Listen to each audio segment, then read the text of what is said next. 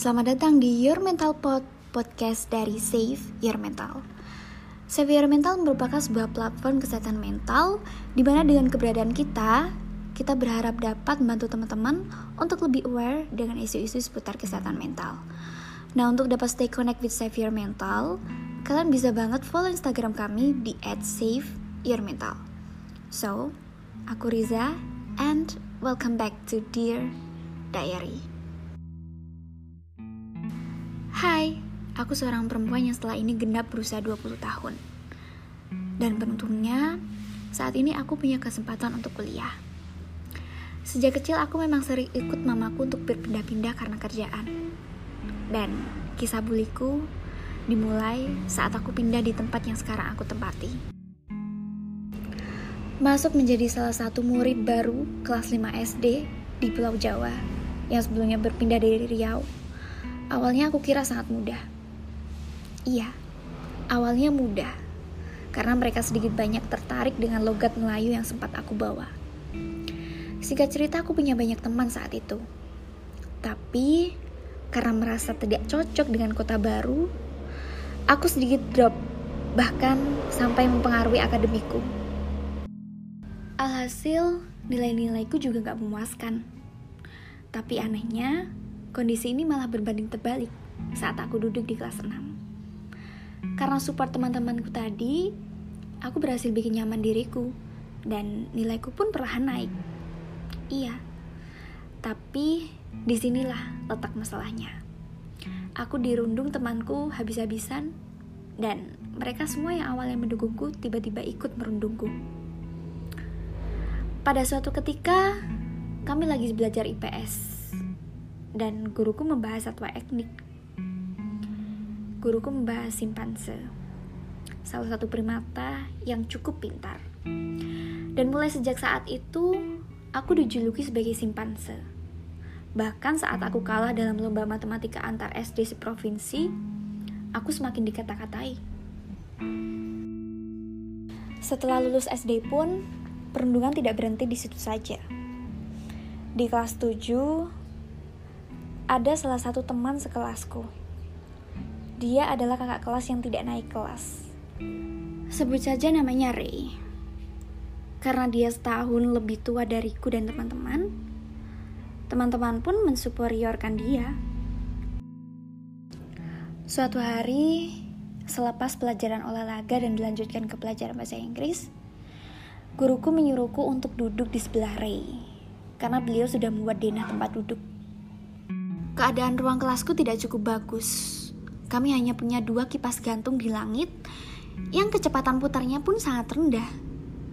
Alhasil, kami semua tetap berkeringat setelah olahraga. Ray yang tidak tahan dengan keadaannya akhirnya menuduhku. Ia menuduhku bau badan. Dan jadilah aku punya julukan mambu atau dalam bahasa Jawa artinya bau.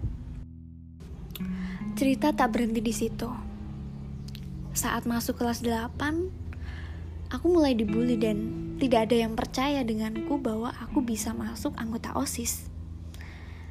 Julukan-julukan buruk semakin banyak melekat padaku. Aku bisa bilang bahwa kelas 8 semester 2 merupakan waktu yang sangat buruk. Aku sampai tiga kali hampir jatuh kena lantai didorong oleh temanku. Bahkan sering juga disandung saat istirahat.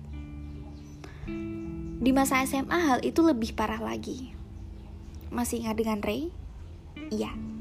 Dia memang tidak satu sekolah denganku. Tapi dia tetap merendungku secara tidak langsung. Banyak teman-temanku di SMA, terutama laki-laki yang berteman dengan dia. Alhasil, aku cukup banyak dijauhi, tidak hanya oleh teman laki-laki, tapi juga perempuan. Kadang saat memilih kelompok secara acak dan saat itu teman-teman dekatku tidak sekelompok denganku, mereka dengan lantainya sering minta tukar anggota biar gak sekelompok dengan aku. Ya dan itu masih banyak hal lain. Apakah orang takut tahu? Tentu tidak. Dulu waktu kelas 6 SD, aku sempat cerita ke ibuku kalau aku dikatai simpanse. Dan semakin dikatai setelah aku dinyatakan kalah lomba matematika. Responnya, ya kamu juga aneh. Udah belajar kalah. Menang centil doang. Sok cantik. Lihat tuh mukamu, gusimu, gigimu, jelek semua. Ya bener sih kalau dijuluki simpanse. Begitulah kata ibuku. Dan alhasil, selama ini aku tidak pernah lagi untuk cerita kepada orang tuaku. Aku sempat beberapa kali melakukan self-harm dan mempunyai suicidal thought. Aku bingung, aku harus bagaimana. Walaupun sampai sekarang aku sudah jarang melakukan self-harm, tapi masih ada kepikiran untuk aku bunuh diri.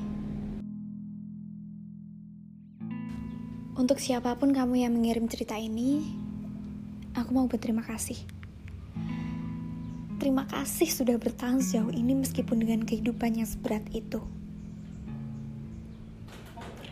Terlalu klise kalau aku katakan kamu kuat. Tapi percaya, kalau kamu memang kuat. Kalau kamu masih punya pemikiran bunuh diri, ayo berhenti. Yuk gabung bareng kita Savior Mental di support grup kita. Kita siap untuk membantu kamu kita siap bantu kamu cari professional help. Dan mari kita sama-sama bangkit dan sembuhin luka kita. Sekali lagi, terima kasih banyak karena kamu sudah mau bertahan sejauh ini, meskipun dengan kehidupan yang seberat itu. Hmm.